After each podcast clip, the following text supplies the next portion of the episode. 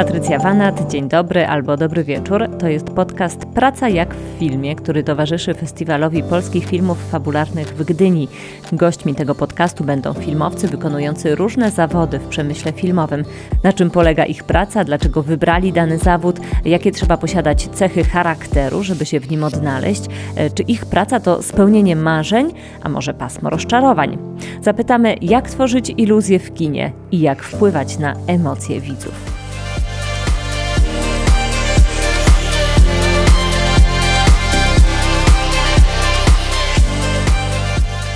Dzwonimy dziś, proszę Państwa, do Doroty Rokplo, wspaniałej kostiumografki obsypanej nagrodami, a teraz kolejna nagroda na Twoim koncie, nagroda za kostiumy do filmu Magnezja w reżyserii Maćka Bochniaka. I mamy taki mały, mały zwyczaj w tych naszych podcastach, w związku z tym, że my siebie nie widzimy i słuchacze też nas nie widzą, więc bardzo bym prosiła Cię o krótki opis, gdzie teraz jesteś i od czego oderwaliśmy Cię tym telefonem? Naprawdę od fiesty. Jestem w szampanii i niestety leje okrutnie za oknem.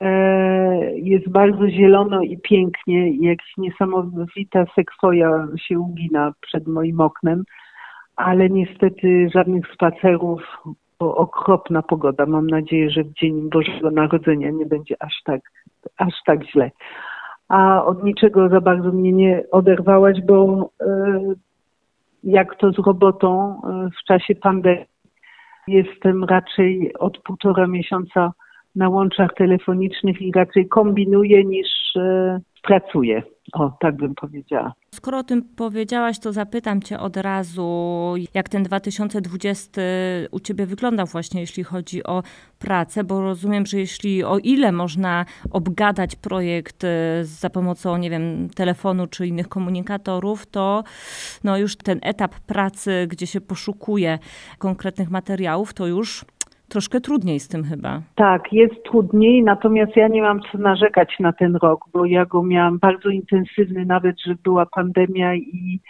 e, confinement, to znaczy lockdown.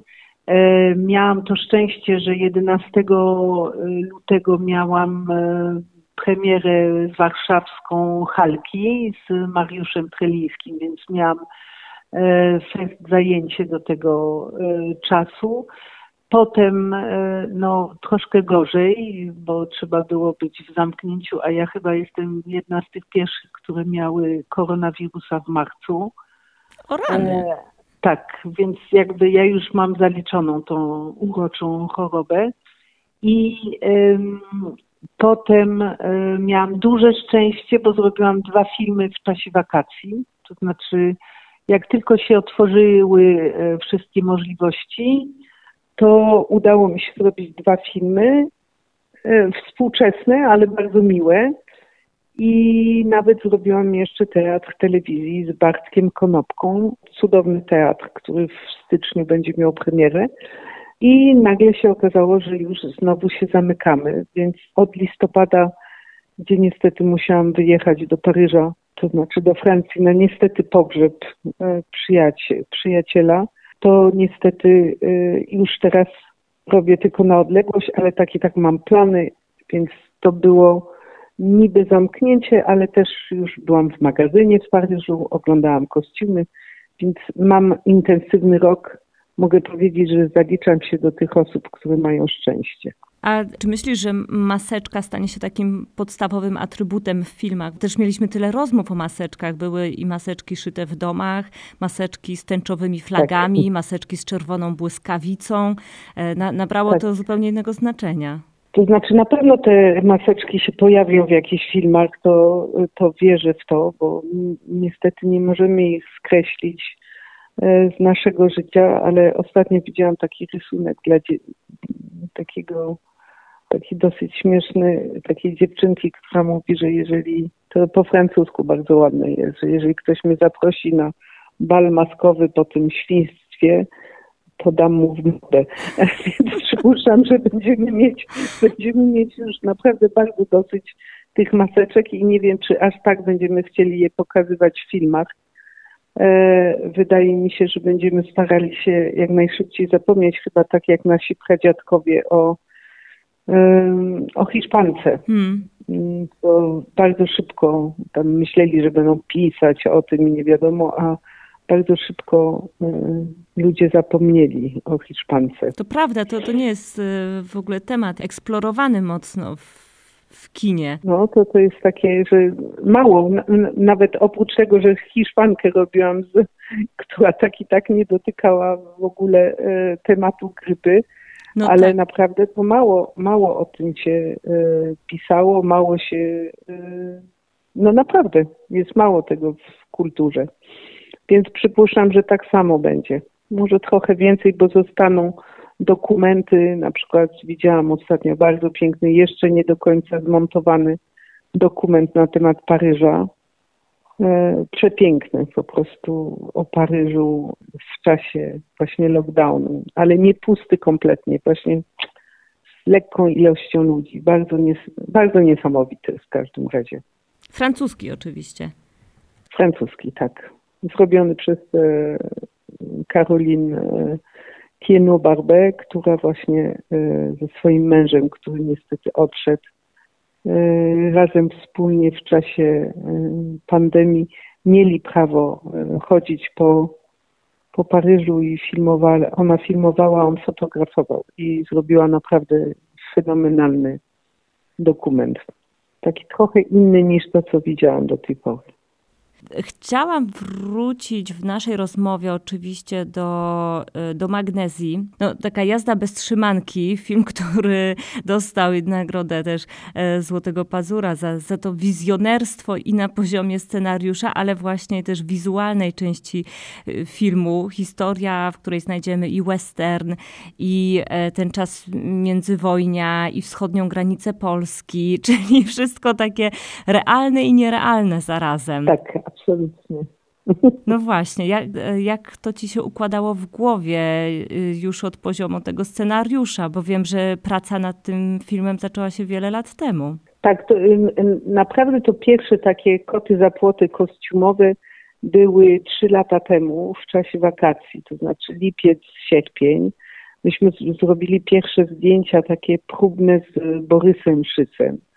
I to było dosyć e, takie niesamowite, bo z Waldemarem Pokromskim się spotkaliśmy i mm, no, mieliśmy naprawdę no, taką burzę mózgów, e, co z tym zrobić. Jeszcze nie wiedzieliśmy dokładnie, e, w którym dokładnie roku to jakby usytuować ale naprawdę to to, co było niesamowite w tym filmie, potem jak przeczytałam scenariusz i wszystko, niby tam jest data 1925, ale naprawdę myśmy e, bardzo odle- odjechali od tego. I wydaje mi się, że taką wielką siłą e, tego filmu i mojej współpracy z, z Maćkiem było to, że no naprawdę on mi dał taki, taki znak, że ufa mi, że ja poleciałam, po prostu zagalopowałam i z Waldemarem mieliśmy no, takie pomysły dosyć wspólne. I, i ja trochę sobie pozwoliłam polecieć takim końcem XIX, pomieszać to z tym okresem przed I wojną światową, no i dotknąć tej, tej, tego świata y, radzieckiego, który jeszcze troszkę był rosyjski, mm. prawda? Już jeszcze nie miał kompletnego e, takiego mm, no, zagmatwania w, w takim komunizmie e, sowieckim. Więc to wszystko razem, to jak się zrobiło e, ten, tą dokumentację, która chyba była jedna z najważniejszych przy tym filmie. Dostałam świetną dokumentację od Maćka. Same my z moimi asystentkami szukałyśmy takiej dokumentacji chłopsko, no jakby z tego pogranicza, a też nie tylko z pogranicza, tylko z dawnych ziem polskich, więc dużo zdjęć obejrzałyśmy, e, dużo malarstwa i przyznam się, że to mi bardzo pomogło.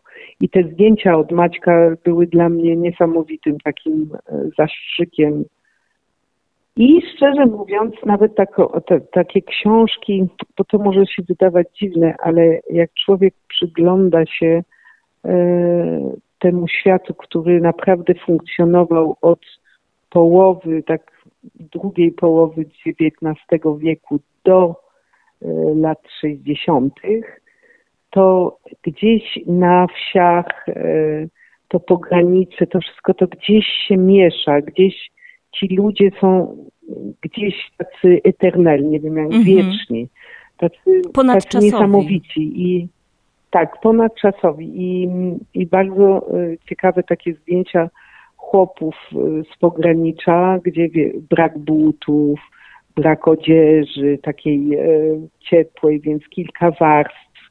E, nam się wydaje, że to jest takie e, tuż, tuż, że to nie jest tak dawno, a naprawdę pod względem zachowania i tego, jak żyli, to jest naprawdę y, lata świetlne. To jest niesamowite, jak y, ten świat jest bardziej odległy niż świat jakby burżuazji i tego świata, no jakby tej kasty e, rządzącej. To jest bardzo takie niesamowite, że to jest to, co się najbardziej zmieniło, a mamy jak najmniej e, informacji o tym. To jest strasznie smutne.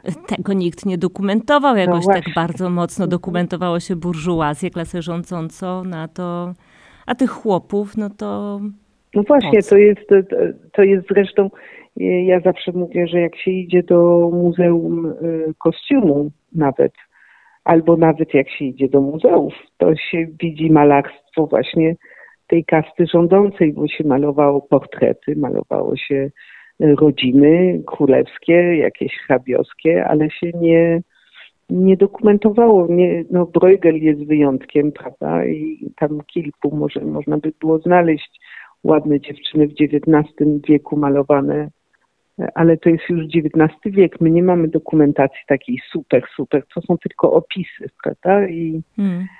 No, malowało się tych, którzy mieli pieniądze. No właśnie, no właśnie, więc to, to, to jest szalenie ciekawe.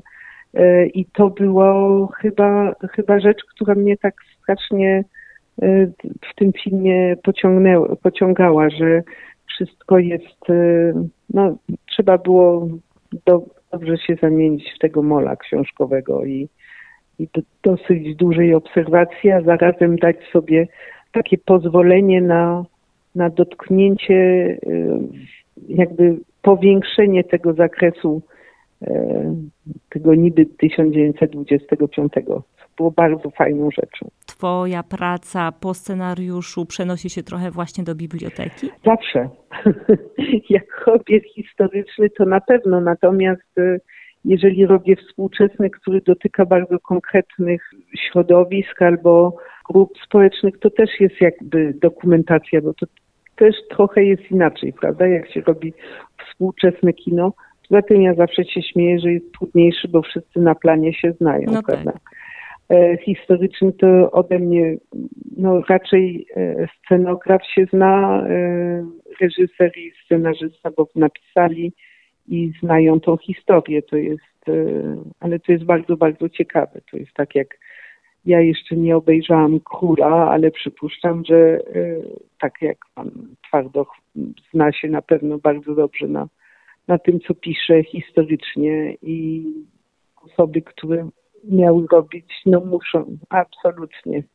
Jedna z najważniejszych rzeczy, mieć wiedzę na ten temat, prawda? I ta, i ta wiedza no nie bierze się z oglądania książek o modzie, bo mm, to nie jest moda. Ulica nie jest modą, e, życie tych ludzi nie było modą, tylko było życiem prawdziwym. My tak samo no, nosimy rzeczy, które mają 10, 5, 20 lat, nie wyrzucamy wszystkiego i nie kupujemy od razu wszystkich nowych rzeczy, bo jest nowo, nowy rok, prawda? Więc to, to, to są te takie subtelności, które trzeba wziąć pod uwagę i, i no właśnie ta moda jest tylko jakimś tam elementem do osiągnięcia kostiumów filmowych. Powiedziałyśmy o tych takich realnych korzeniach postaci czy tego scenariusza właśnie magnezji, ale no jest tam też ta odrobina tego szaleństwa, tego absurdu, e, który uwielbiam w tym filmie, czyli no z jednej strony ja tu powiedziałam troszkę o tym westernie, mhm. o, tym, o, o, tym, że ten film jest trochę zbudowany jak western, co też się właśnie w strojach świetnie odbija. No, cała rodzina, głów, główna rodzina w filmie, czyli rodzina Levenfiszów, każda z tych postaci to jest y, personaż. tak, tak.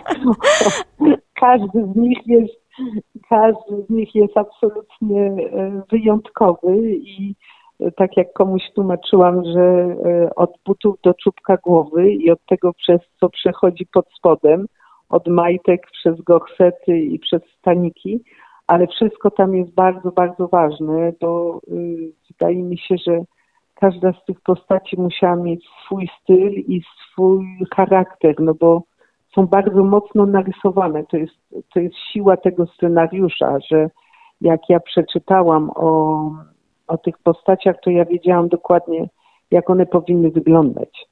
Ja zawsze mówię, że dobrze napisany scenariusz pomaga w kostiumach. To było coś takiego, że jak ja się dowiedziałam, że Maja gra róże, to już od razu, od razu człowiek widzi, prawda? I ten pomysł tych chudych włosów, który w jakiś sposób jest naszym wspólnym z Waldemarem i wydaje mi się, że to jest e, i to, że ja się trochę uparłam, żeby ona była na rudo ubrana też. Dla mnie to jest tak ważne, bo ona jest tą siłą i ona jest tym takim lwem.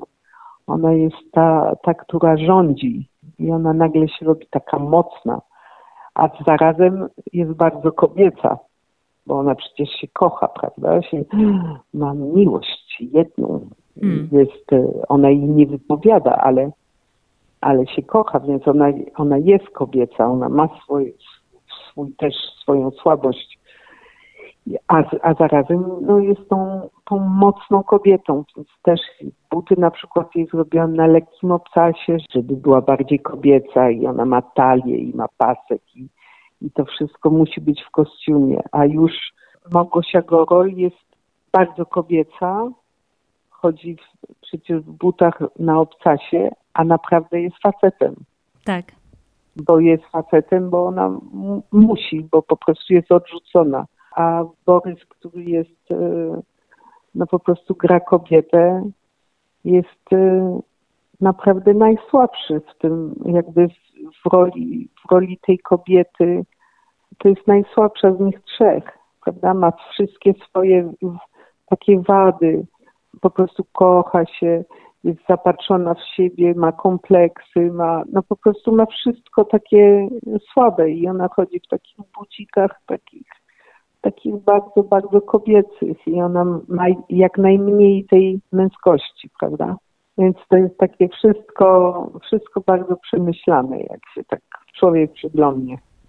Zresztą tak sobie o, tym, o tej postaci zbroi Levenfish, czyli o e, Borysie Szycu, tak sobie myślałam, że to też było chyba ryzyko, żeby, żeby to był humor, prawda? Żeby tam było właśnie trochę odrobinę takiego i wzruszenia, i humoru, ale żeby nie wyszła z tego groteska, żeby żeby nie przerysować również strojem tej postaci. No właśnie, no myśleliśmy o tym bardzo, dlatego że to jest właśnie cały ten dylemat, że był ten lęk, żeby e, nie powodować tylko śmiechu i patrzeć się, o Jezu, przebrali faceta za kobietę, ale żeby też e, dać taką prawdę. I szczerze mówiąc, jak zaczęliśmy robić zdjęcia takie dla nas, jak go przebieraliśmy, to oglądaliśmy z Waldemarem i mówiliśmy, to jest niesamowite, takie kobiety mm. istniały.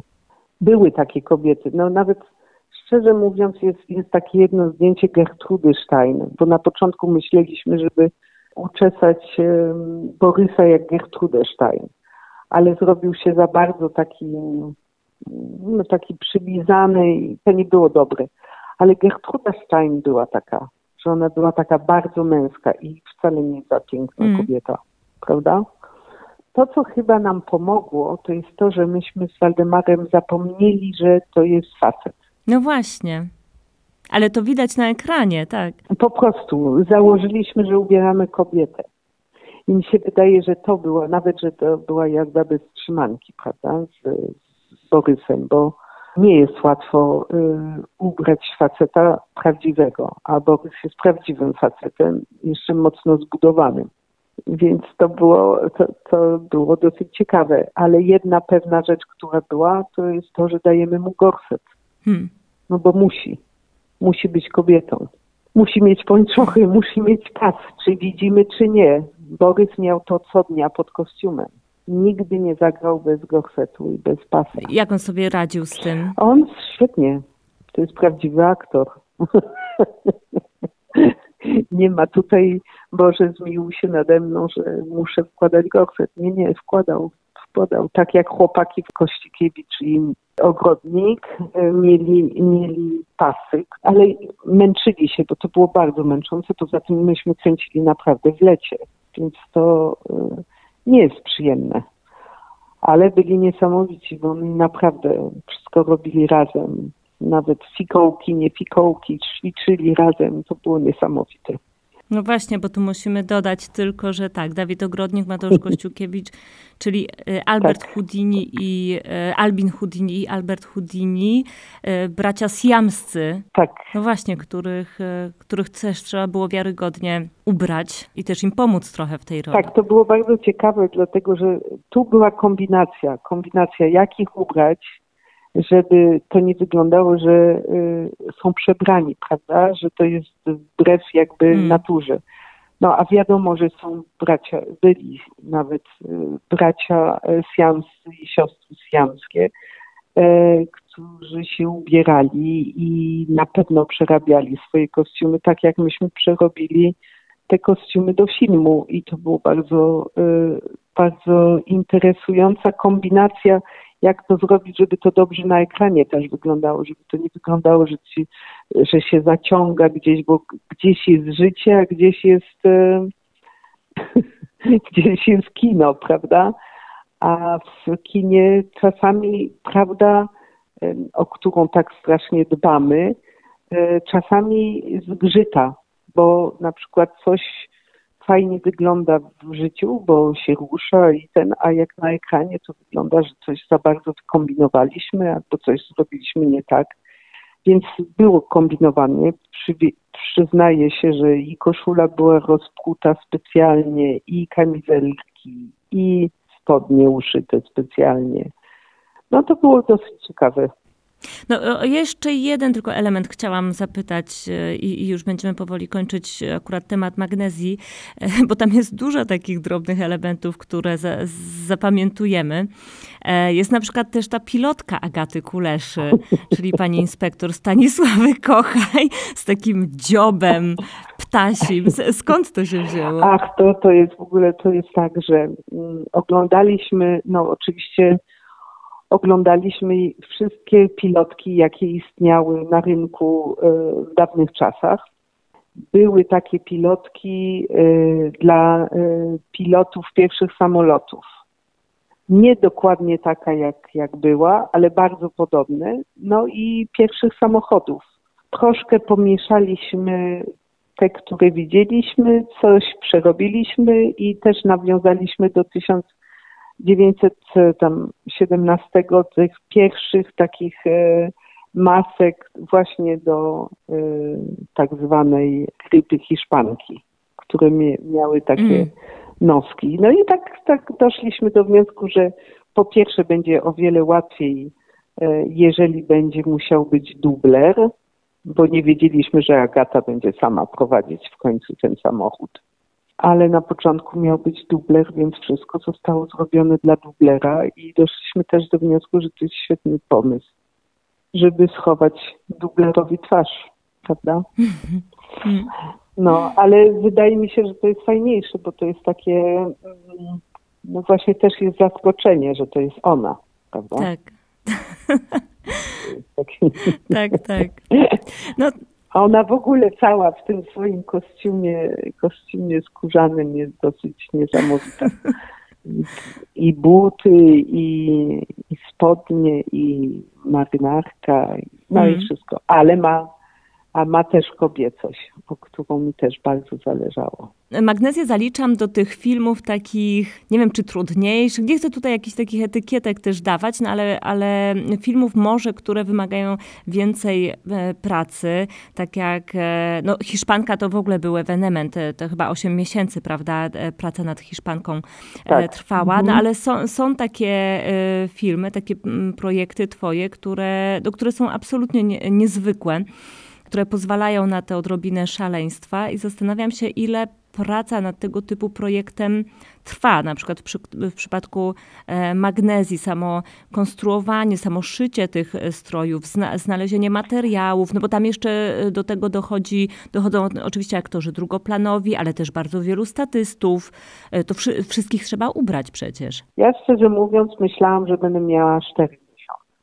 Tak, takie było trochę moje założenie, że zaczniemy pracować od no najpóźniej od 1 y, kwietnia, ale się okazało, że nie było coś podpisane, już nawet nie pamiętam co, bo to najmniej ważne jest. E, ale naprawdę pierwszy raz pojechaliśmy do Mińska po kostiumy, tak żeby zobaczyć, co mają w magazynach. E, pojechałyśmy 9 maja, bo pamiętam, że było święto zwycięstwa. Z moją asystentką trochę się obawiałyśmy, że będziemy mieć mało czasu. Ja też miałam takie uczucie, że, że dwa i pół miesiąca to jest mało. Ale wyrobiłyśmy się, ale to było bardzo, bardzo intensywne, jeżeli mam być szczera. To było takie... Takie jak sam film. Tak, tak, to było bardzo, bardzo intensywne i, i mam takie uczucie, ja, że oczywiście y, zostało wszystko zrobione tip-top, ale to dzięki przypuszczam, takiego bardzo dużego zaangażowania moich dziewczyn i całego mojego pionu i też produkcji, to znaczy tam Kornelia Kuzola i y, Dagmara Bończyk bardzo nam pomogły, bo um, miałyśmy świetne miejsce do, na garderobę, co bardzo nam pomogło. Było blisko dla nas szczerze mówiąc, i mieliśmy wszystko na miejscu, więc ten okres przygotowawczy był w jednym miejscu. Nie, nie rozproszyliśmy się w jakiś, że tu Krawcowa w tym, tu kazaliśmy wszystkim tam przyjeżdżać i to też nam, nam pomogło, że, że to miejsce było takie mm. jakieś bardzo intensywnie, intensywnie dobrze zorganizowane. No i organizacja. Ja uważam, że bez dobrej organizacji to nie ma, nie, nie, nie ma w ogóle takiego filmu historycznego, to w ogóle odpada. Jeżeli się jest chaotycznym, to nie ma szans robić w dwa, dwa i pół miesiąca. To znaczy ja uważam, że powinnam była mieć więcej, ale się udało w ciągu dwóch i pół. No a, a, a dlaczego Mińsk? Dlaczego magazyny w Mińsku akurat? To znaczy ja chciałam z Mińska wziąć kostiumy chłopskie, dlatego że oni mają, chyba jako jedyny magazyn w Europie mają jeszcze prawdziwy len taki przedwojenny. Mm. I, a poza tym e, kręciliśmy e, no, przy, przy granicy, prawda, pogranicze, więc jakby przy granicy z Związkiem Radzieckim oni mają bardzo dobre magazyny, ale się skończyło, że wszystko wybraliśmy, wybraliśmy 300 kostiumów, ale się okazało potem, że zrobili nas w trąbę, zażądali w dzień, kiedy jechał transport, zażądali 50% pieniędzy więcej i, i musieliśmy z nich zrezygnować. To ja świadomie zrezygnowałam, co było okropne dla nas. Bo nagle się okazało, że półtora tygodnia przed zdjęciami nie mamy kostiumów. E, nie powiem, że było nam raczej e, kiepsko niż e, fajnie, no ale czasami trzeba podejmować takie decyzje, bo nie wolno się godzić na to, żeby ludzie nas robili też w bambuko, bo ustalamy jakieś stawki i te stawki są prawie takie równe w całej Europie. No i tu nagle Mińsk. No tak. Trochę żałuję, bo chciałam mieć kostiumy stamtąd, no ale daliśmy sobie radę bez nich. No właśnie, a jeśli jesteśmy przy tych magazynach, jak to w ogóle, jak sytuacja w Europie wygląda z tymi, e, z magazynami. Jak wygląda sytuacja w Polsce też z tymi magazynami? Bo pamiętam, że kiedyś Ojej, opowiadałaś, że no właśnie, że pod koniec lat 80., że w latach 90. w ogóle dużo tych magazynów poznikało. Tak. To znaczy myśmy mieli w Polsce na pewno bardzo dobre magazyny, to znaczy dobre. Były bardzo dobre jak na nasze warunki i można było to uratować i naprawdę zrobić, e, no, zrobić z tego cacko, tak jak zrobiło Barandów. E, w Pradze, e, no co tu dużo mówić, Budapeszt też ma swój, swój magazyn. Mińsk mają też świetny magazyn. Oczywiście nie umieją współpracować, ale to jest już inna sprawa. Więc y, dlaczego myśmy nawalili? Nie wiem. Może nie były odpowiednie osoby na odpowiednim e, stanowisku, albo y, mamy inny syndrom, że po, po co kostiumy, przecież to jest nieważna część filmu. Bzdura, dlatego że ja właśnie w Paryżu mam moją dosyć bliską znajomą, która ma własny swój magazyn i osobiście uważam, że ma E, najlepsze kostiumy w Europie. E, on mm. jest malutki, ale ona jest typowym pasjonatem, zbiera kostiumy z całej Francji, zna się na materiałach, e, wie co robi, wie co, co jest i to jest fantastyczny magazyn i zarabia z tego i żyje normalnie, utrzymuje go kupując nowe elementy, nowe suknie, nowe spodnie i nie widzę, dlaczego tak zaprzepaściliśmy to, bo to jest naprawdę wielka szkoda, bo wiele kostiumów poszło na szmelc, a był Wrocław, który jest już tylko małym magazynem, była WFD nasze jest w stanie no, makabrycznym. Hmm. Poza tym wydaje mi się, że osoby, które się zajmowały tymi magazynami, nie były to osoby wykształcone kostiumowo, tylko to były przypadkowe osoby, które e, no bo to muszą być osoby, ta, ta moja znajoma jest po szkole e, kostiumograficznej, ona ma wiedzę. Ona oczywiście, że my się uczymy w trakcie, ale to są osoby, które wybrały te zawody, a nie przez przypadek. Wydaje mi się, że to też jest następna rzecz. E, i osoby, które przychodzą teraz do niej pracować, to są osoby, które są albo eks-asystentami, albo eks-kostiumografami, albo e, osoby, które skończyły szkołę. E, no i się tym zajmują. Po prostu nie wszyscy uważają, że mają być kostiumografami albo czymś innym. Ja szczerze mówiąc śmiałam się w zeszłym tygodniu, powiedziałam, że jeżeli się okaże, że już nigdy nie będę mogła przekroczyć polskiej granicy, to i przychodzę do ciebie pracować. Korona mi z głowy by nie spadła, a tak piękne kostiumy, że why not? Ale to, to, jest, e, to jest właśnie ten smutek, że, że tego nie ma w Polsce. Mi zawsze jest strasznie żal z tego. Jak mówię o kostiumach, to jest mi naprawdę żal. E, ZSI było świetne, były kostiumy Magdy Tesławskiej, były no naprawdę takie rzeczy. I nie wiadomo, gdzie to zniknęło, bo naprawdę ja się zastanawiam czasami na przykład, gdzie są moje kostiumy z Kiedy Rozum Śpi Marcina Ziębińskiego. No właśnie, bo... Wszystkie kostiumy były szyte i ich nie ma.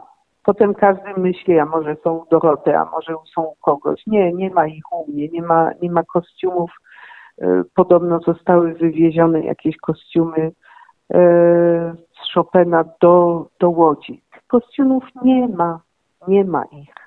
To jest po prostu przerażające. To jest przerażające, bo czy, czy ktoś to wyrzucił, czy ktoś to rozkradł, czy, czy ktoś to spalił? Jakby... Dlatego ja teraz jak robię film, to proszę, żeby moje kostiumy zostawały u mnie. Ja je mam, jak ktoś się chce na jakąś wystawę czy coś.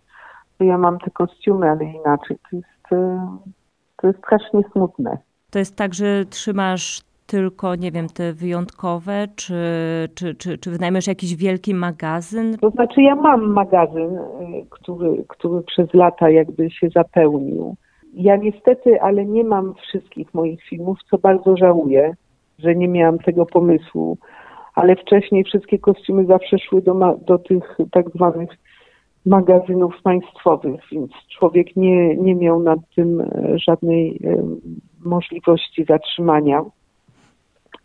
A teraz po prostu podpisuje papier, że to jest u mnie i jeżeli ktoś by chciał je zobaczyć, to wszystkie są, więc nie ma, nie ma problemu, ale to są, no ile tych filmów? Chyba e, co zostało u mnie, to jest Hiszpanka, została została, no oczywiście magnezja jest u mnie e, i co jeszcze?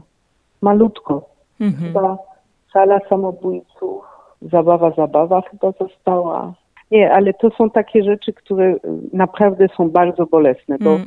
dawniej nawet za komuny był, była tak zwana kolaudacja. Jak była kolaudacja, to wtedy te kostiumy mogły sobie e, wypłynąć ale do kolaudacji nikt nie miał prawa jej zabrać. I to było bardzo fajne, bo dzięki temu ten kostium należał tylko do tego, e, do tego filmu. A teraz, jeżeli się oddaje kostiumy, to z reguły nie wyjdzie film, a już widać e, własne kostiumy w teatrze, telewizji albo w jakimś innym filmie, co nie jest fajne. Jest jedna taka cicha, taka, taka, taki układ między kostiumografami, Mam nadzieję, że młoda generacja nadal to y, trzyma rękę na pulsie, że nie bierze się kostiumów magazynowych na pierwszy plan. Mm. Szyje się albo się y, robi te, te pierwszoplanowe kostiumy, bo no trochę to jest nie fair w stosunku do tego kostiumografa, który wymyślił te kostiumy i zrobił te kostiumy, żeby potem widzieć je na ekranie zostawia się te kostiumy magazynowe e, na drugoplanowe. I to jest taki cichy układ, bo ja na przykład bym nie chciała zobaczyć mojego kostiumu na y, głównej aktorce przy, w innym filmie. Byłoby mi po prostu niefajnie. Ja raz, raz w życiu to zrobiłam, nieświadomie oczywiście, ale do dzisiaj mi to leży naprawdę na odpowiedzialności za mój zawód i zrobiłam to nieświadomie i dlatego teraz bardzo staram się oglądać filmy francuskie, bo najczęściej biorę kostiumy z Francji. Staram się oglądać kino europejskie, bo wykorzystuję y, magazyny europejskie, bo zrobiłam. W Hiszpance mam aktora, który ma kostium, który miała Coco Chanel w filmie francuskim, więc jakby Oczywiście to jest tylko golf i inaczej go ubrałam do innej kurtki, do czegoś, ale ja wiem, że to jest on. Mhm. Znaczy to jest, nie, to jest nie, niefajne. Mogłabym dać to drugi plan, a tu to tak troszkę, troszkę za bardzo jest widoczne. Ale to ja wiem.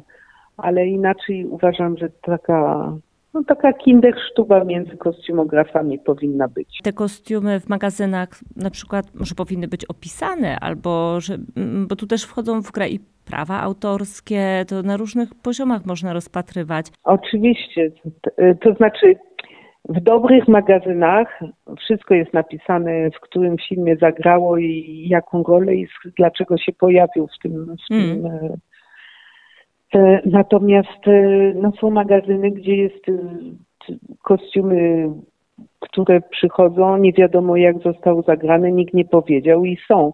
Natomiast jak dawniej, dawniej na przykład pani Bożena Jakimiak, która pracowała w ZSI, dokładnie wiedziała, że to są te, to była rudera, to było po prostu, to był hangar na Dominikańskiej, a ona wszystko wiedziała. Ona wiedziała, że to są kostiumy Magdy Tesławskiej, że to są kostiumy i ona to, to, wszystko wiedziała i wiadomo było, że to są pierwszoplanowe i ona zawsze mówiła, jak bierzecie, to wkładajcie na drugi albo trzeci plan. No to, to ona wiedziała. I to jest strasznie smutne, jak dzisiaj wchodzi się trochę incognito do, do tych magazynów i się nie wie, kto robił co. Szkoda, bardzo. Ja bym chciała świat idealny, ale niestety się nie da. No tak, to, to skoro jesteśmy przy magazynach i trochę powiedzieliśmy o tej sytuacji w Polsce, to jeszcze chciałam o jedną rzecz, taką Polska A, Polska a Europa, Polska a reszta świata. Chciałam się zapytać z kolei o edukację, bo yy, mówiłaś, że w szkole w Polsce nie ma takiej dobrej szkoły, szkolącej tylko i wyłącznie w tym kierunku. Oczywiście są scenograficzne, są historie sztuki, są inne. No i tak się zastanawiam, czy powinna być Twoim zdaniem, czy może jednak e, można nauczyć się wszystkiego w praktyce? Wiesz co, Patrycja, ja uważam, że trzeba e, mieć bazę. To znaczy, ja nie mówię, że od razu masz e, umieć rysować kostium z XIX wieku i ten, ale wiedzę trzeba posiadać. Czy kończysz historię sztuki, czy kończysz, nie wiem, kostiumografię, czy w Holandii, czy w Paryżu, czy gdziekolwiek trzeba mieć wiedzę, a tą wiedzę jakoś trzeba e, gdziekolwiek e, wchłonąć, prawda? Można, e, są kostiumografki, które e, kończą najpierw historię sztuki, a potem idą na malarstwo, a potem nagle idą na ekonomię albo a masz takie, które idą na kostiumografię, a potem na etnografię, a masz takie, które idą z drugiej manki, nie? Idą na, na produkcję, a potem idą e, na architekturę, a potem nagle lądują w tym. Natomiast nadal będę uważała, że e, wiedza jest konieczna do tego zawodu. Nie wierzę w to, że bo jak, jak potem będziemy funkcjonować, jak będziemy się jak będziemy patynować, jak będziemy pilnować tego wszystkiego, jak będziemy się, e, jak będziemy to tworzyć, jak będziemy to wyobraźnię, etc., to już jest inna sprawa, a jak będziemy dowiadywać się, jak, jak to ma funkcjonować, to już na planie będziemy się uczyć. Uważam, że konieczna jest asystentura. Jak mi ktoś mhm. mówi, że asystentura jest nieważna, nie zgadzam się z tym.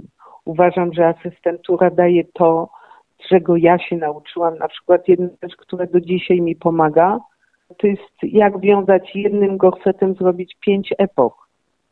Hmm. Ja się nauczyłam tego na planie, będąc asystentką. To wiesz co, ostatnie pytanie będzie trochę z tym związane. Coś, co mi się bardzo podoba, to to, że ty myśląc o kostiumach, myślisz o charakterze, o emocjach e, danej postaci. Zresztą wydaje mi się, że to bardzo ważne i też po, podobnie opowiadał mi na przykład e, operator Michał Dymek, że on też się bardzo, bardzo na emocjach e, skupia, na tym, jakie te emocje jego zdjęcia powinny wywołać w widzu.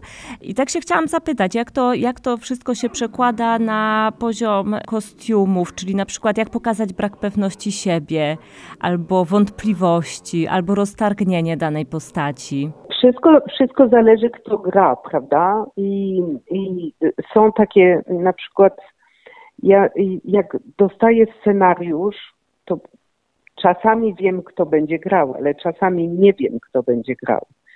I to jest coś takiego, że jeżeli y, mam dobrze narysowaną postać, to znaczy dobrze napisaną. Ja, ja to mówię narysowaną, dlatego że my jesteśmy gdzieś bryłą, prawda? Narysowaną z emocjami, z, z sercem, z taką wrażliwością albo ze złością. Te wszystkie elementy, jeden plus drugi, plus trzeci, plus y, skąd jesteśmy, z jakiego środowiska, jak ktoś nas tulił e, do snu, czy nie tulił, czy dawał nam kopa, żebyśmy szybciej szli do szkoły. Wszystkie te rzeczy, jeżeli są w tej postaci, którą ja czytam, to jest mi tysiąc razy łatwiej ją mm, określić, prawda? Jeżeli um, mam to określone i wiem, że na przykład grają, nie wiem, osoba, która jeszcze mi mówi, na przykład ja się dowiaduję, że ten e,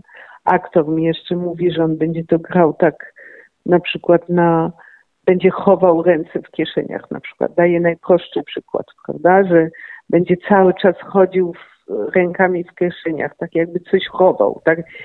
I mm. tu zaczyna się cała ta, y, ta droga, że nie patrzy się, czy ma być ładny, czy ma być przystojny, czy ma być.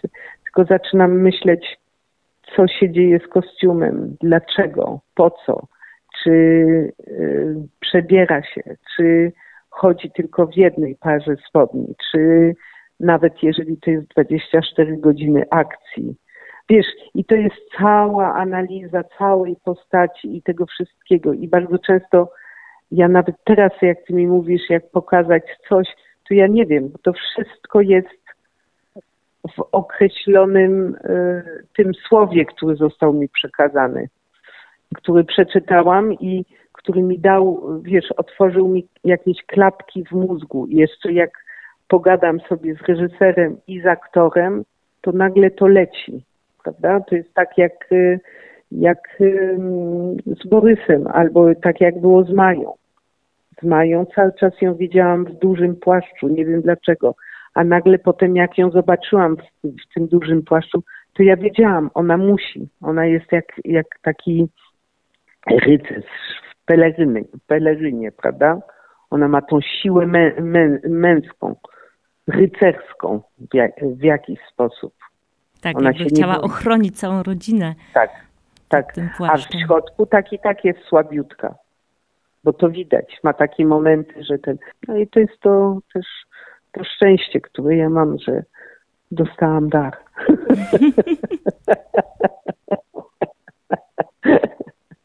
że kocham to, co robię.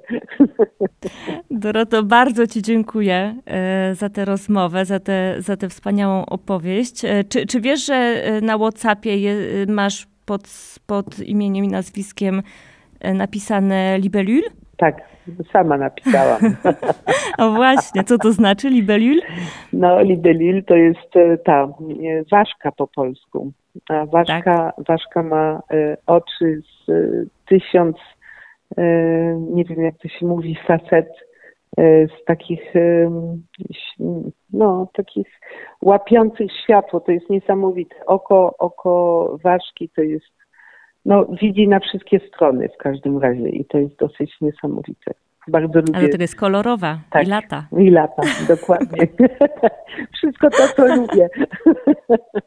Doroto, bardzo Ci dziękuję raz jeszcze i życzę już spokojnego popołudnia w takim razie i spokojnych świąt. Tak, też. ja życzę też spokojnych świąt i po świętach mam nadzieję, że jeszcze przejadę przez, przez granicę polską.